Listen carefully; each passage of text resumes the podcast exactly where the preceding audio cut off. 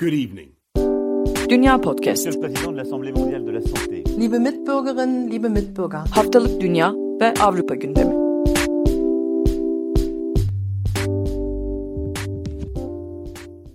Herkese merhaba. Dünya Podcast'te ve Diyalog'un yeni bölümüne hoş geldiniz. Ben Akın Art. Bu hafta doçent doktor Hakan Güneş'le birlikte Ermenistan'da yaşanan Ordu ve Paşinyan arasındaki gerilimi konuşacağız. Hakan Bey hoş geldiniz. Hoş bulduk. İyi yayınlar diliyorum. Teşekkür ederiz davetimizi kabul ettiğiniz için. Şimdi öncelikle isterseniz Ermenistan'da Ordu ve Paşinyan arasında yaşanan gerilim nasıl başladı, niye böyle bir gerilim ortaya çıktı onu değerlendirerek başlayalım isterim.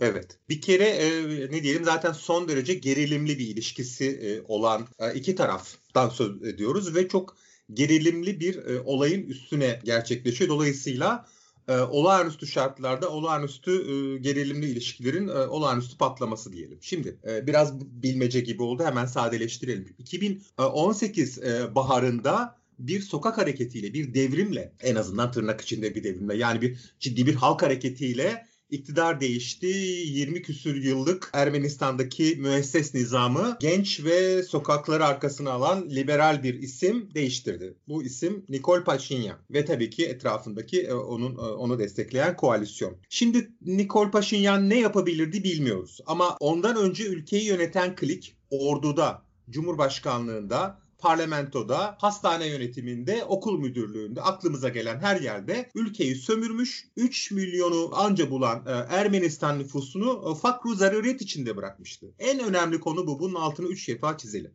Ondan sonra devam edelim ne konuşacaksak. Yani bunun 100 bini de Türkiye'de temizlik işleri yapıyor. Bunu da hatırlayalım. Tamam mı? Bu bunlar çok önemli rakamlar. Ondan sonra da şey hatırlayalım. Efendime söyleyeyim. E, Kardashian'ın 1 milyon e, Karabağ Savaşı'na efendim para gönderecekmiş falan. Bunlara kargalar güler.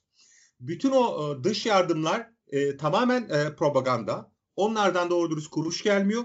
Gelen kuruş da işte bu Paşinyan'ın devirdiği, e, birazdan isim isim de sayarım, eski elitin e, cebine giriyordu. İşin birinci kısmı bu. Yani bu böyle bir gerilimi temsil ediyor ve bunlar evet yani e, halk hareketine dayanamadılar. 2018 Mayıs'ında e, iktidarı e, Paşinyan'a bıraktılar. Ama ve lakin iktidarı e, ne diyelim başbakanlık koltuğunu bıraktılar. İktidarı bırakmak istemiyorlar. Ve de ilk fırsatta da tabii ki değiştirmek istiyorlar. Şimdi bu birinci düzlem. Olağan şartlarda ki olağanüstü gerilim. İkinci düzlem şu e, bir, bir savaş yaşandı. Bu e, Ermenistan'daki e, ilkokul çocuklarına bile hani travmatize edecek kadar önemli bir e, gelişme. Buradaki bütün yurttaşlar hangi eğilimden olursa olsun e, bu şoku atabilmiş değiller üzerlerinden. Pek bekledikleri bir durum değildi. Bana kalırsa bir siyasal analist olarak ben bu e, Karabağ Savaşı'nın sonucunu kaçınılmaz görüyorum. En az ne diyelim bu konuda çalışmaya başladığım 2001 senesinde ilk yazdığım makaleden itibaren ki orada bellidir. Eninde sonunda olayların buraya geleceği, Ermenistan'ın kaybedeceğini biliyordum. Neden? Öyle olmalı olmamalı açısından değil. Ekonomik güçlerin o yönde gittiği çok belliydi. Ve o gün geldi. Yani 3 katı bir bütçeyle yani Rusya desteğiyle bir yere kadar giderdi. Dolayısıyla bunu uzmanlar biliyor olabilir e, en azından bir kısmı. Fakat ya bunu 15 yıldır biliyor olabilirdik. Ama bunu halk açısından e, bilmiyorlardı. Hayır. E, kimse bu savaşı kaybedeceğini bilmiyordu. Bu bir şok. Şimdi ama bu şoku birazcık e, tartan eden e, hale geldikten sonra da şimdi burada ilk tabii ki fırsatta savaşa askere gitmeyenler parlamentoyu basıyorlardı ya hatırlayalım savaş sürerken. Yani genç insanlar e, bu dünyanın en komik işte milliyetçi hali. Hep böyledir bu milliyetçiler. Ve dünyanın her yerinde aynıdırlar. Savaşa gitmeyip parlamentoda değişim istiyorlardı. Efendim onunla anlaştım bununla e, taviz veriyorsun. Türk Nikol falan diye bile tuhaf e, noktalara geldiler. Şimdi bu e, muhalefet yani şi, aslında e, yerleşik düzen şu andaki Cumhurbaşkanı Ermen Sarkisyan'ın da dahil olduğu.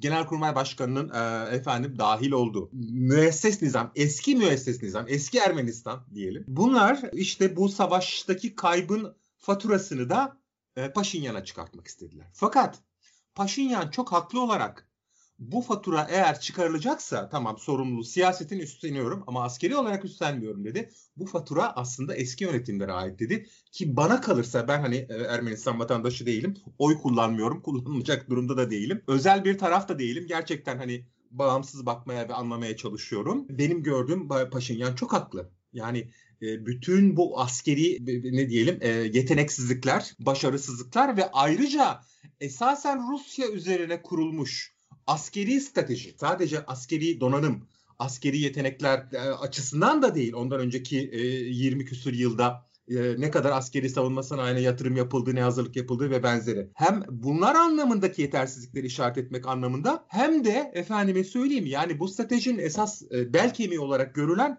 Rusya'ya dayalılık dayanan bir stratejinin işe yaramadığı ortada ve bu stratejinin ve bunun uygulayıcısının esas itibariyle Paşinyan olmadığı çok açık. Paşinyan her ne kadar e, savaş anında başbakan olsa dahi bunun esas sorumluluğu yani onun da sorumluluğu var ama esas sorumluluğu eski yönetimde, orduda ve hali hazırda işte o ordunun 40 e, komutanı, hali hazırdaki Cumhurbaşkanı, ordu efendim azledilen e, şeyi, görevinden alınan Genelkurmay Başkanı'nın görevinden alınma kararnamesini imzalamayan Cumhurbaşkanı ve yine eski elitten gelen işte Vazgen Mate gibi Manukyan gibi e, böyle ne diyelim eski kurt politikacılar bütün bunlar sahne almaya başladılar. Bu isimler e, Paşinyan'dan birkaç kat daha fazla sorumludurlar. Şimdi benim bu söylediğim akın şeye gitmesin. Böyle bir jeopolitik konuşma içinde gitmesin. Ben sürekli kendime şey hatırlatıyorum. Ermenistan 3 milyon ve fakru zaruret içinde. Ermenistan 3 milyon ve fakru zaruret içinde. Ermenistan 3 milyon ve fakru zaruret. Bunu hatırlatıyorum. Ondan sonra kiminle ne konuşacaksam ondan sonra konuşuyorum. Neden? Başta er, diasporadaki uzmanlar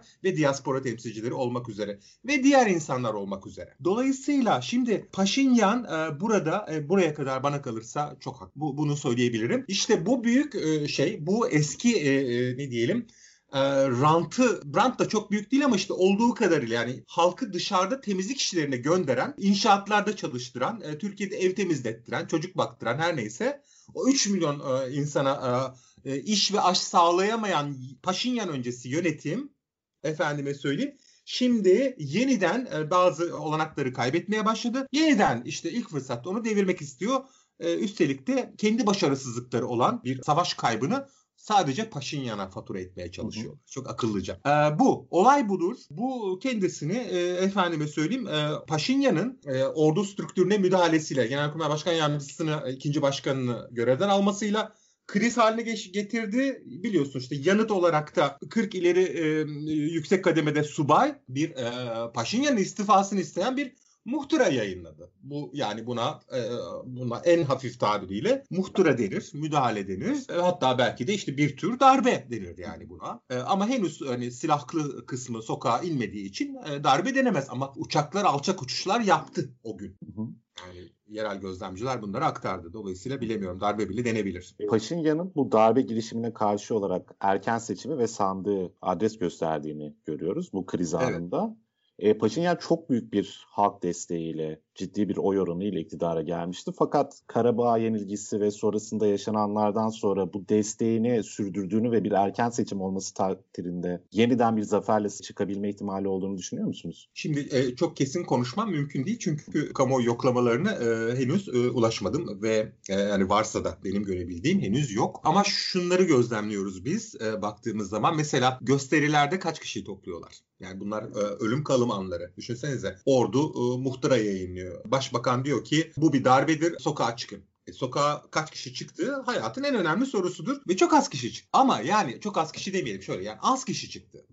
Onun eski yönetime karşı sokaklara döktüğü insanların Onda biri çıkmadı. Ama akşama doğru değişmiş. Yani ben mesela bir canlı yayındaydım. Bu olaylar olurken bir televizyon canlı yayındaydım. Ve bu yorum yaptım ama akşama ilişkin tekrar yayın izlediğimde akşam tablonun değiştiğini gördüm. Hatırı sayılır diyelim. Ama hala e, yani rejim değişimini istedikleri noktada e, büyük kalabalıklar değildi. Fakat şu kesin e, muhalefetin toplayabildiğinin 2-3 katı. Bu önemli. Bu bir gö- Çünkü o hiç toplayamıyor. İnsanlar bıkmış artık. Yani e, Paşinyan'ı destekleyen de ona e, karşı olan da ama özellikle destekleyen de yani ne diyelim e, bu savaşın e, yarattığı yenilgi psikolojisi ve ona bir anlam bulmayan yani çoğu insan yakınını kaybetti. Bunlar hani ne diyelim böyle soğuk soğuk benim gibi bir analizcinin, analizcinin konuştuğu gibi konuşulamaz. Yani Paşinyan'ı destekliyor olsa bile e, belki çocuklarına ağıt yakıyor şu anda bir takım insan. Yani zor bir çok zor bir dönemden geçiyor insanlar. Dolayısıyla sokağa da inmiyor. Yani ne karşısında ne yanında bir büyük bir muhasebe e, yaşıyor, yaşamak zorunda Ermenistan ve bunu kurnaz politikacılar suçu diğerine atacak en kolay yolla yapmaya çalışıyor. Halbuki oradan hiçbir çıkış yok. Hiçbir çıkış e, yok. Paşinyan da burada ne kadar akıllıca bir strateji izliyor bilmiyorum ama sizin sorunuza bağlamaya çalışayım bakın. Yani bir seçim e, çağrısı yaptı. Bu seçim çağrısı kabul görmedi henüz e, muhalefet önce geçiş hükümeti falan diyor. Orada da ilginç e, bir e, tutum sergiliyorlar. Bir muhalefetin isteyeceği en iyi şey bu olur. Tamam istifa şey yani e, seçime gidiyoruz. Daha ne olacak? Hayır efendim. Önce bir geçiş hükümet diyorlar. Genelkurmay yani bu atamaları falan müdahale etmeyecek bir düzen oluşsun vesaire diye. Çünkü ordu içindeki kilit e, eski rejim yanlılarının e, kilit e, vazifeleri kaybedeceği inancındalar. Çünkü Paşinyan'a da e, yakın ciddi bir şey var. E, altyapı var o anlaşılıyor. E, hele İçişleri Bakanlığı'na e, ve polis kuvvetlerine tam hakim olduğunu gördük bu e, muhtıra günü. O çok önemli. Efendime söyleyeyim. Şimdi bu seçimden Paşinyan çıkar mı? Bilmiyorum. Bence bence kimse bilmiyor. Onu da söyleyeyim. Yani bir e, kamuoyu yoklaması yapıldıysa dahi burada kararsızlar oranının çok yüksek olacağını tahmin ediyorum. Birincisi bu. İkincisi bu daha yeni bir takım açıklamalar çıkmaya başladı ki bence bu kısmı epey tartışma götürür. Paşinyan bütün bu tartışmaların e, içerisinde bir de rejim e, bir, bir hükümet sistemi değişikliği yani e, parlamenter sistemden yarı başkanlığa, yarı cumhurbaşkanlığına geçmek gibi bomba bir haber yumurtladı. Şimdi fark ettiyseniz az önce şu ana kadar çok hani daha çok Paşinyan karşıtlarına şey yaptım. Eleştiri oklarımı yönelttim. Paşinyan'ı burada biraz daha ne diyelim şey yaptım. Hani henüz yeni diye koruma altına aldım yorumlarımla. Fakat şimdi benim duracağım nokta bu. Çünkü Paşinyan yarı başkanlık sistemine geçme teklifiyle bence ayağına sıkıyor ve çok büyük bir antidemokratik iş yapıyor. Şimdi bazı dinleyicilerimiz diyebilirler ki efendim şey e, haklı olarak başkanlık, yarı başkanlık ya da parlamenter sistem bir ülkede demokrasiyi belirlemez. Bir sürü faktöre bağlı. Yani başkanlık olup demokratik olup olabilir, başkanlık olup e, demokratik olmayabilir. Hayır. Efendim. Benim özel uzmanlık alanlarımdan bir tanesi bu. Tam da bu nedenle konuşacağım. Başkanlık, yarı başkanlık ve parlamenter sistemlerin eski Sovyet coğrafyasında nasıl bir bağlama sahip olduğu. Bu benim uzmanlık alanım. Meraklı olanlar Google'layınca e, e, bulurlar bazı ülkelere ilişkinde özel çalışmalarım var. E, yıllar önce yaptım. Şimdi buradaki şu temanın altını çizmek istiyorum. İlk defa bir e, ne diyelim muhalefetten iktidara gelen bir isim eski Sovyet coğrafyasında parlamenter sistemi değil yarı başkanlığı savunuyor. Çünkü bu söylediğim neden önemli? Her coğrafyanın bir konteksti var, bir bağlamı var.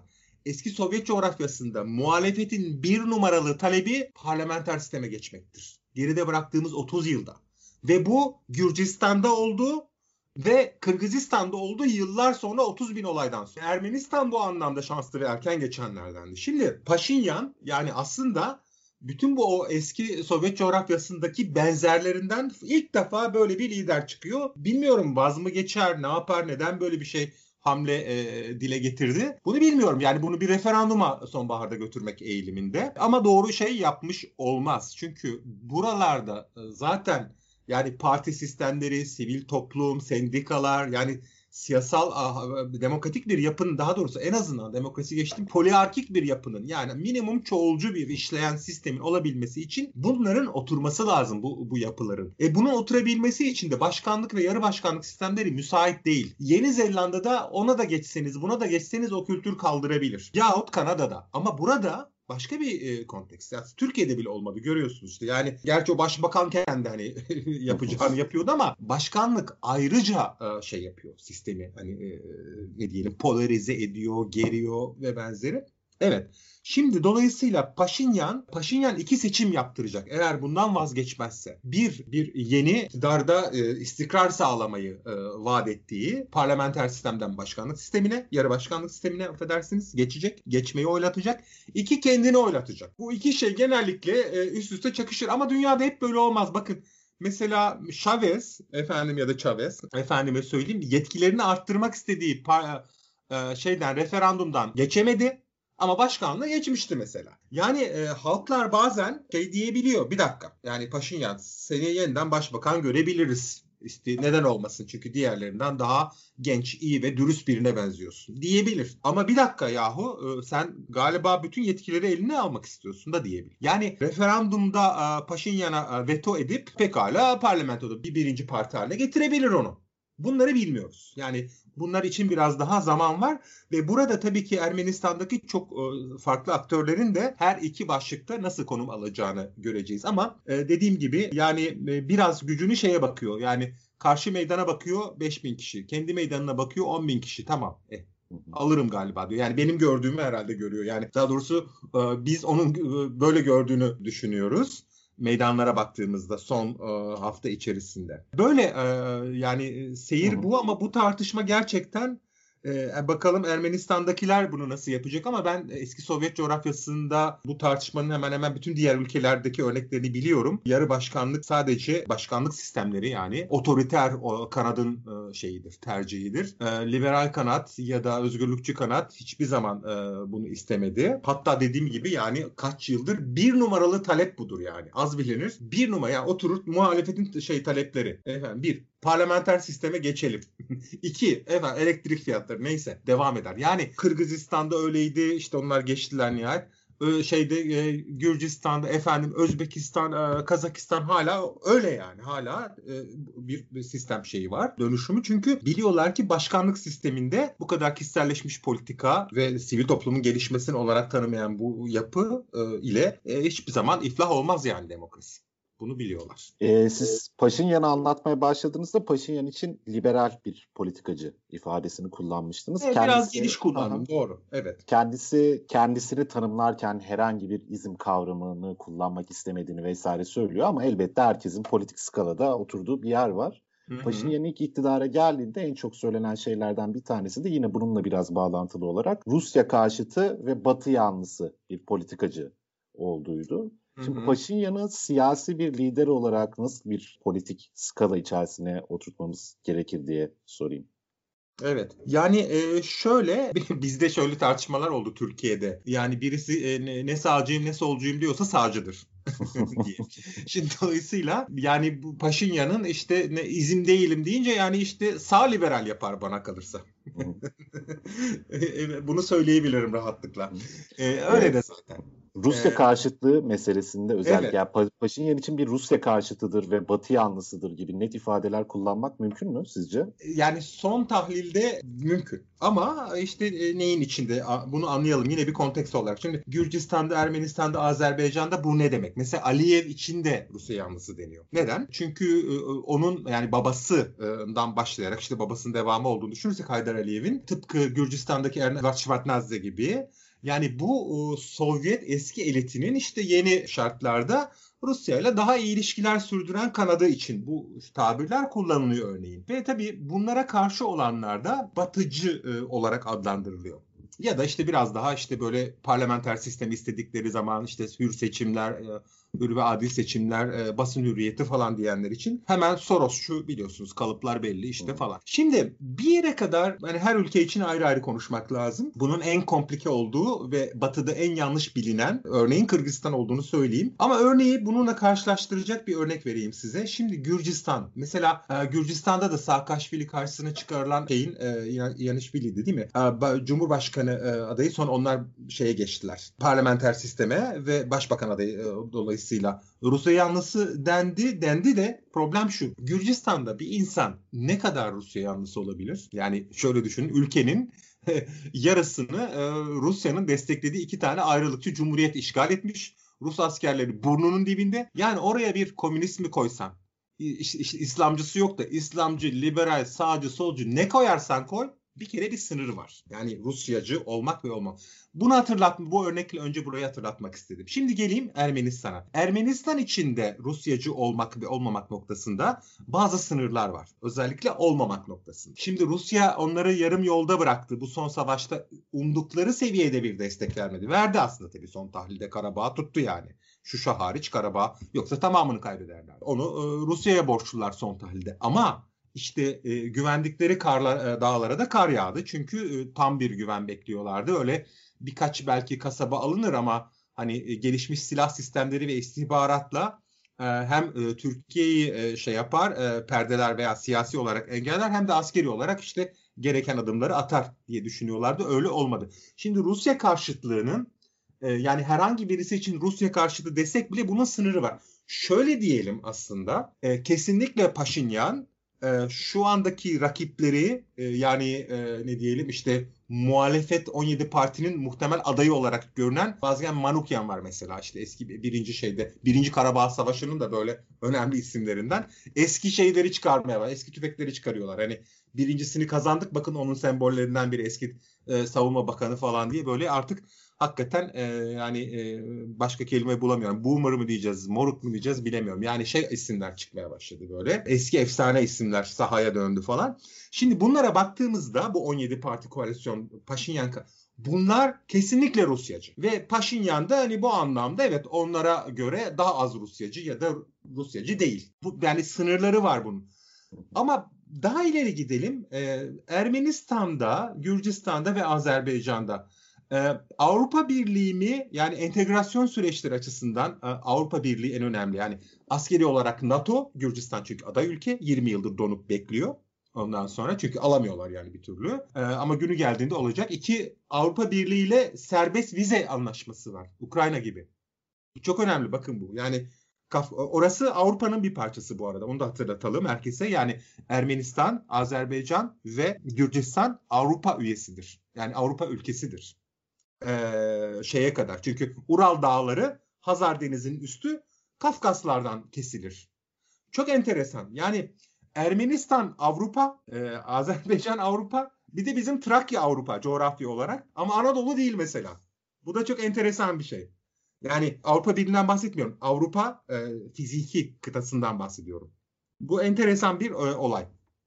Biraz da yani daha doğuda ama e, sınır kuzeye baktığımızda Urallar.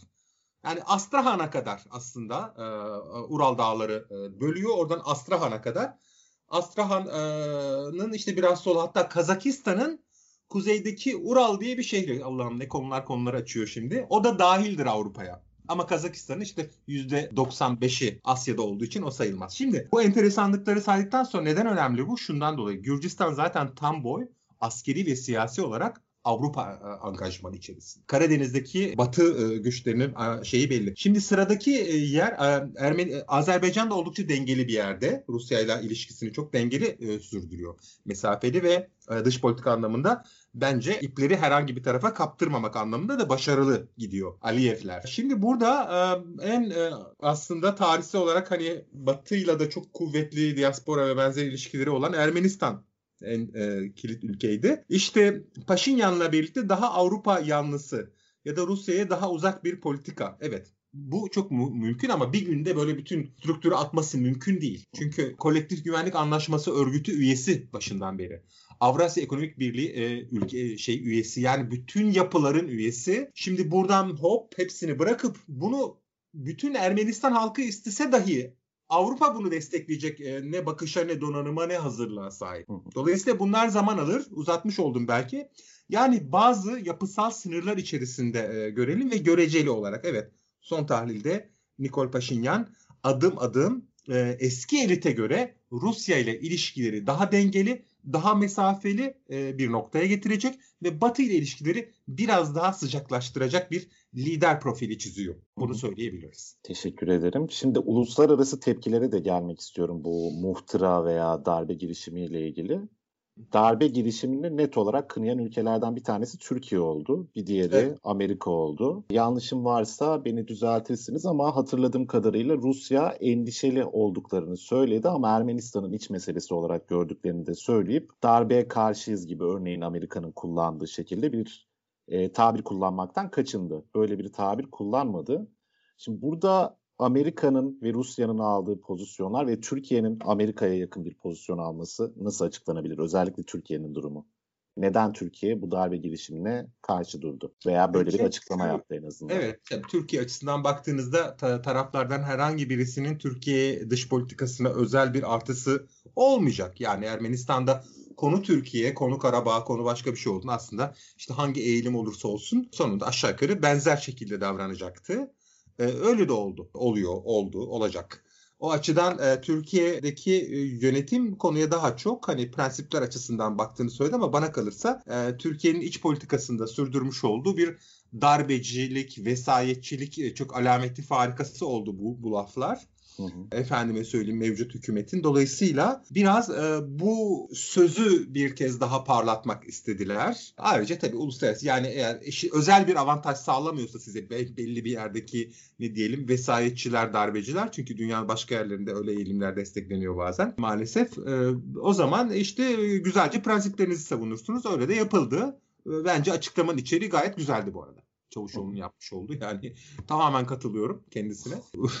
Dolayısıyla e, umarım aynı şekilde samimiyetle devam ettirirler bu politikayı. Ama diğer ülkelerin tepkileri şöyle Batı'nın e, Kafkasya e, çok küçük bir spot yani nokta. Yani kapsam 90'lardakine benzeyen bir stratejiye sahip değiller. Biraz e, ne diyelim e, çok alt düzey memurlara idare ettirilen bir saha haline geldi Kafkasya e, Batı ülkeleri açısından. Ve bu şeye de yansıyor. Yani e, hızlıca reaksiyon almalarını engelliyor doğal olarak. Yani üç kademeden memur raporu yukarı çıkacak de falan. Yani e, mercek oraya tutulmamış. Odaklanılan yer orası değil. Hani Tayvan olsa uç, uçabilirler. Yani mesela dakikalar içinde Pentagon açıklama yapar. Ee, bu, burada daha yavaş davranıyorlar. Birincisi bu e, çünkü ilgileri e, çok düşük. Ee, geçmiş yıllara oranla. Biden'la birlikte burada bir parça değişim olur mu? Bir parça olur. Ee, ama esas mesele e, tabii Biden'ın şöyle bir efekti olacağını düşünüyorum. Etkisi olacağını düşünüyorum. Biden Avrupa Birliği'nin dağınık ülkelerini, dağınık hareket eden ülkelerini bir parça daha toparlamaya yarayacak. Çünkü NATO'yu dağıtalım falan diyen bir Trump'tan bahsediyorduk hatırlayalım. Zor tuttular adamı. Şimdi bu biraz toparlanmaya vesile olur. Ve bu toparlanmaya vesile olan e, Batı ABD artı Avrupa Birliği biraz daha etkili bir aktör olarak karşımıza çıkacaktır önümüzdeki dönemde. Ama yine e, dönelim sonuç olarak iç dinamikler daha belirleyici. Ermenistan halkının bu savaş muhasebesi ve kendi elitlerine, diaspora liderlerine bütün onlar adına konuşan e, onlarca yüzlerce isme ilişkin tutumu ve onların nasıl bir e, yani 30 yıl ne vaat ettiler günün sonunda komşu ülkelerde temizlik yapıyorlar.